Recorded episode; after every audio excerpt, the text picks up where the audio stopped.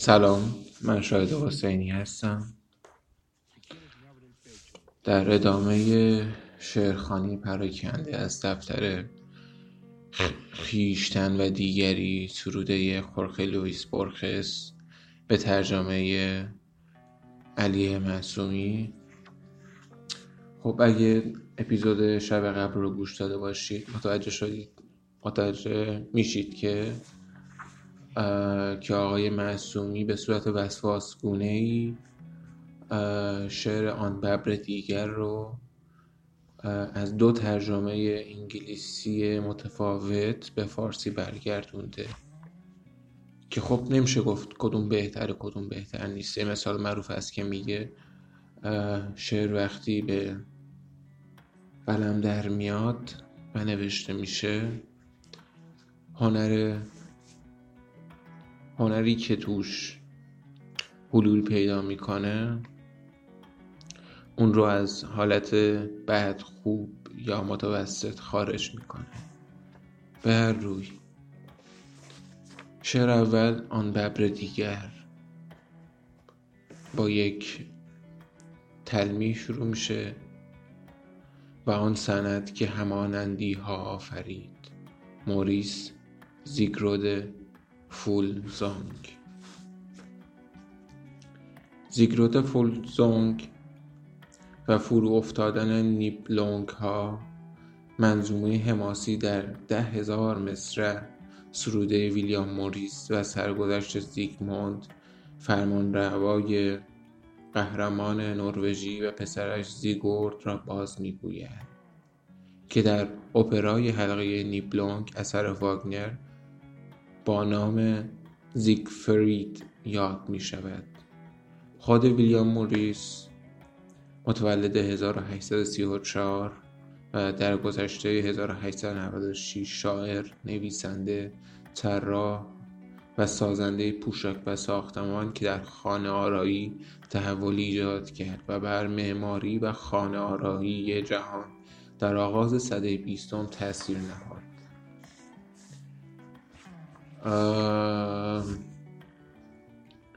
مصرای کامل این و آن سنت همانندی ها آفرید به این صورته و صنعتی که همانندی آفرید و ناکامی های آرزوی دل.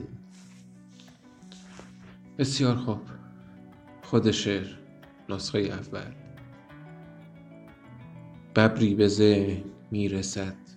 اینجا شامگاه کتابخانه گسترده پر رونق را برمیکشاند. انگار ردیف های کتاب را در تیرگی منظم میچیند. معصوم بیباک خونالود براق. در میان بیشه خود در بامداد آن پرسه می‌زند جای پایش در کرانه های گل بارهای کندی که نامشان را نمی‌داند. کور راهی ایجاد می کند در جهان او نام نیست گذشته و زمانی که بیاید نیست. تنها اکنون است. راه خود را در میان فاصله های وحشی می گشاید هزار توی در هم تابیده بوها را می بوید و در باد بوی سپیده را و بوی امیدوار کننده و محرم سازنده گوزن چرنده را برمیچیند از میان نوارهای اریب خیزران به نوارهای تن ببر نگاهی میاندازم و چارچوب استخوانی او را در زیر پوشش شکوهمند و جنبنده پوستش حس می کنم اقیانوسهای انحنا یابنده و پسماندهای سیاره ما را بیهوده جدا نگه میدارند اینجا در خانه پرت افتاده در امریکای جنوبی تو را به خواب می‌بینم پیت را می‌گیرم ای ببر کرانه گنگ. اکنون همین که شامگاه روح مرا پر می کند به ذهنم می رسد که ببری که روی شعر من با اوست. جانوری است سایه وار ببری است از نهادها و باریکه های بریده شده کاتور وار کتاب. ریسه ای از تمثیل های کار برده ای که زندگی ندارند و نه ببر محکوم سرنوشت. گوهر مرگباری که زیر خورشید یا ستاره یا ماه دگرگون شونده در بنگال یا سوماترا راه می رود و دورهای عشق ورزی و تن آسایی و مرگ را به انجام می رساند ببری را که واقعی است رو در روی ببر نمادها می نهم ببری که خون به گرمی در تنش روان است. در آن هنگام که گله گاومیشی را می وآنکه امروز این سوم اوت هزار و نهصد و پنجاه و نه سایش را بر سبزه ها می اندازد.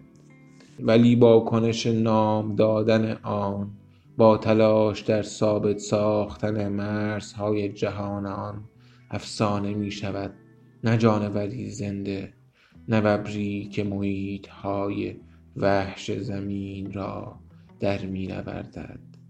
اکنون در پی ببر سومیم ولی این یکی همچون دیگران شکلی خواهد بود از آنچه به خواب می بینم. ساختاری از واژگان و نه ببری از گوشت و استخوان که فراسوی همه اسطوره ها جهان را در می نوردد. اینها را خوب می دانم. و باز هم با همه اینها نیرویی مرا در این سیر و سلوک مبهم نابخردانه و باستانی به پیش می راند و من در خلال ساعتها جستجوی ببری دیگر را پی می گیرم جانوری که در شعر یافته نمی شود خب ترجمه دوم.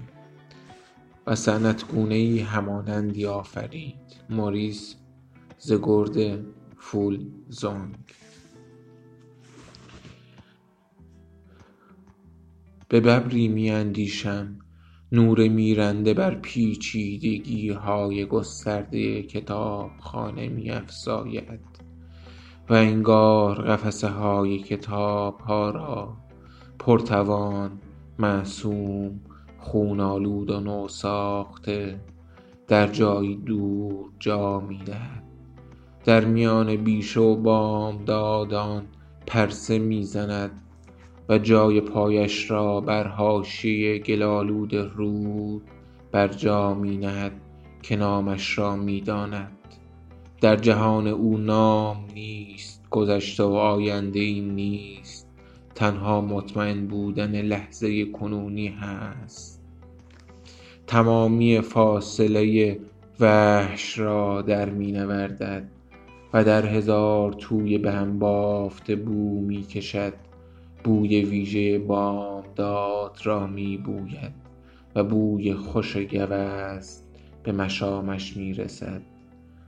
میان نوارهای خیزران نوارهای تنش را باز می شناسم و ساختار استخوان هایش را در زیر شکوه پوست لرزنده اش حس می کنم دریاهای منحنی و بیابان های سیاره بیهوده می کوشند ما را از هم دور نگه دارند. در این خانه دورافتاده در بندرگاهی در امریکای جنوبی تو را می جویم و تو را به خواب می بینم ای ببر کرانه های گنگ. شامگاه در روح من می گسترد و من در این اندیشم که ببری که روی شعر من با اوست. شبحی است از ببر نمادی است و است از تمثیل های ادبی وآنچه از دانشنامه در خاطر مانده است و نه آن ببر مرگ آور آن گوهر شوم در بنگال یا سوماترا در زیر آفتاب یا مهتاب فریبنده راه عشق و تن آسایی و مرگ را می پیماید ببر واقعی را که با خون گرمش از هر ده گاومیش یکی را می درد رو در روی ببر نمادی می نهم و امروز سوم اوت 1959 سایه شکیبای آن بر چمنزار گسترده می شود با همه اینها نامیدن آن گمان زدن ماهیت و احوال آن موجودی خیالی می آفریند و نه موجودی زنده و نه ببری که بر زمین راه می رود. در پی ببر سومین می گردیم که چون آن دو ببر دیگر شکلی از رویای من و نظامی از واژگان باشد نه ببری از گوشت و استخوان که به دور از دسترس هر اسطوره بر زمین گام برمی دارد. اینها را خوب می دانم ولی چیزی مرا به سوی این جستجوی باستانی بیراه ابلهانه و مبهم می راند و من با همه اینها در سرتاسر شامگاه در جستجوی ببری دیگرم ببری دیگر که در این شعر نیست.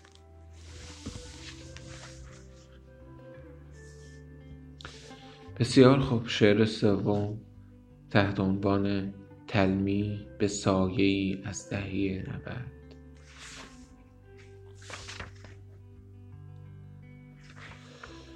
هیچ چیز تنها چاقوی مورانیا تنها نیمی از قصه ای از نور خاکستری که می‌داند چرا حالا که شامگاه است. این قاتل که هرگز او را ندیدم مرا دنبال می کند در آن هنگام پالرمو زاغی بود در پای دیوارهای زندان و چاقویی شریر در آن ویرانه ها پرسه می‌زد. چهره آن مزدور که حرفه شومش شجاعت بود. محو شده است. چیزی جز سایه نمی ماند برقی از پولاد. بگذار زمان که مرمر را مدفون می کند یک نام هراس انگیز را نجات دهد. خوان مورانیا. خب خوان مورانیا کی بود؟ یکی از معروفترین چاقوکشان بخش قدیم شمالی بونسارس پیش از در رسیدن سده بیستم بود که نامش در بسیاری از داستانها و شعرهای برخس آمده است. بسیار خوب. شعر چهارم تلمیح به مرگ کلونل فرانسیسکو بورخس فرانسیسکو بورخس زاده 1833 و درگذشته در سال 1874 نیای پدری بورخس که با شرکت در جنگ‌های گوناگون به مقام کلونلی رسید و در 1874 پس از زخمی شدن در جنگ درگذشت. برخس در سال 1970 از میدان جنگ دیدن کرد. بسیار خود شعر. او را سوار بر اسب رها کردم. در شامگاهی که او در آن دشت را در نوردی تا به دیدار مرگ بشتابد و کل ساعتهای سرنوشت خود را شاید این یکی با همه تلخی به زندگی ادامه دهد. اسب سفید شنل سفید راهی سنجیده را بر دشت هموار برمیگزیند. پیش رو مرگ شکیبا در لوله های تفنگ در کمین است. کلونل برخس غمگین از دشت میگذرد. آنچه او را فرو گرفت صدای شکستن رمینگتون ها آنچه چشم های او دریافت آنچه را گاه بی پایان چیزهایی بودند که در کل زندگی دید و شنید. اینجا خانه او بود در گیر و دار جنگ. در این جهان حماسی او سوار بر اسب خود تقریبا لمس ناشده با شعر خودم بر جا می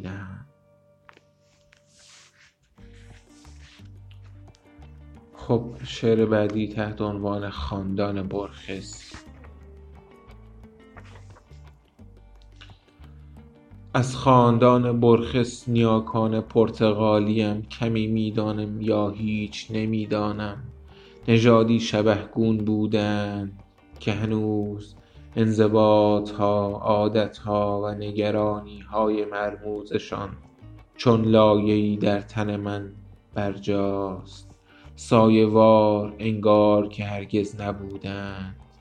بیگانه با فرایندهای هنر به گونهای درک ناشدنی شکل دهنده بخشی از زمین و زمان و فراموشی اند چه بهتر وقتی همه چیز گفته شده است آنها پرتغالی اند آدمهای نامداری اند که دیوار بزرگ شرق را هل دادند و به دریا ریختند و به دریای دیگری از شن آنان همان شاهی هستند که در کرانه رمزی گم شده است و آنان که در خانه ماندهاند و سوگند می‌خورند که نمرده است. خب اینجاش اشاره می‌کنه به یک شاهی. اشارهش هست به سباستین پادشاه پرتغال متولد 1554 در گذشته 1578 که متاسف و رمزگرا بود و به جنگ صلیبی شوم فرجامی با مسلمانان شمال غرب افریقا دست زد. و خود و سپاهیانش در صحرا نابود شدند. سباستین گرایی به صورت مذهبی درآمد که تا سده بیستم در پرتغال و برزیل دوام آورد. جریان این شاه پنهان شده هم بازماندهای از جریانهای شاه آرتور در بریتانیا و شاه اولاف در نروژ است. بسیار خوب. شعر ششم رفتن بر سر یادگیری دستور زبان انگلوساکسون یا انگلوساکسون. پس از پنجاه نسل چنین خلیجهایی با گذشت زمان بر روی همه ما گشوده است. به ساحل دور رودی پهناور باز میگردم. که کشتیهای دراز نروژیان باستان هرگز به آن نرسیدند. به واژگان خشن و مهاجم کارپروردهای که با زبانی که اکنون خاک شده است در روزهای نورتامبریا و مرسیا پیش از آنکه هزلم یا برخس شوم به کار میبردم. شنبه پیش خواندیم که چگونه ژولیوس سزار نخستین کسی بود که از روم روانه یافتن بریتانیا شد. پیش از آنکه انگورها دوباره بر شاخه ظاهر شوند به بلبل چیستان گوش داده خواهم بود و مرثیه ای که دوازده رزمنده به دور پشته گور شاهشان به آواز خواندند. به باور من این واژهها چون نمادهای نمادهای دیگر جلوه می‌کنند. روایتهای گونه گون واکه های انگلیسی یا آلمانی زادگان آنها که با همه اینها در لحظه از زمان تصویرهای تازه‌ای بودند. و انسان به کارشان می برد تا یک شمشیر یا دریا را بخوانند. فردا دوباره زنده باز می آیند فردا فیر به صورت فایر در نمی آید و برعکس رد پایی از یک ایزد رام شده دگرگونی پذیر خواهد بود که هیچ کس نمی تواند بدون احساس ترسی باستانی با آن روبرو شود و برعکس رد پایی از یک ایزد رام شده دگرگونی پذیر خواهد بود که هیچ کس نمی تواند بدون احساس ترسی باستانی با آن روبرو شود.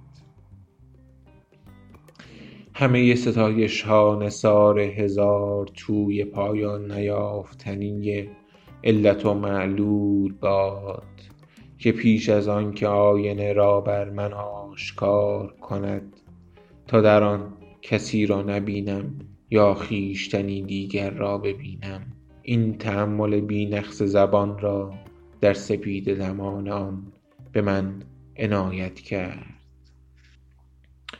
خب اگر تا اینجا با شیخانی پراکنده زد و اشعار برخز همراه بودید با یه سری از واژگان زیاد برخورد داشتید. یکیش مثل آینه یکی دیگه مثل رساس یا دریاها یا حتی خود کلمه خاص برخص. شمشیر و چیزهایی که از این قبیل گفته میشه که خب برخص سعی داره که توی این اشعار ادای دینی کرده باشه به نیاکان خودش. بر ترتیب این شش شعری بود که امشب براتون خوندم با اینکه امشب شب غمگینی هست. می‌دونی به چه دلیلی؟ سالگردی هست که گفتنش شاید خالی از لطف هست. اصلا میگم خالی از لطف نیست که دیم خالی از لطف هست. بر ترتیب.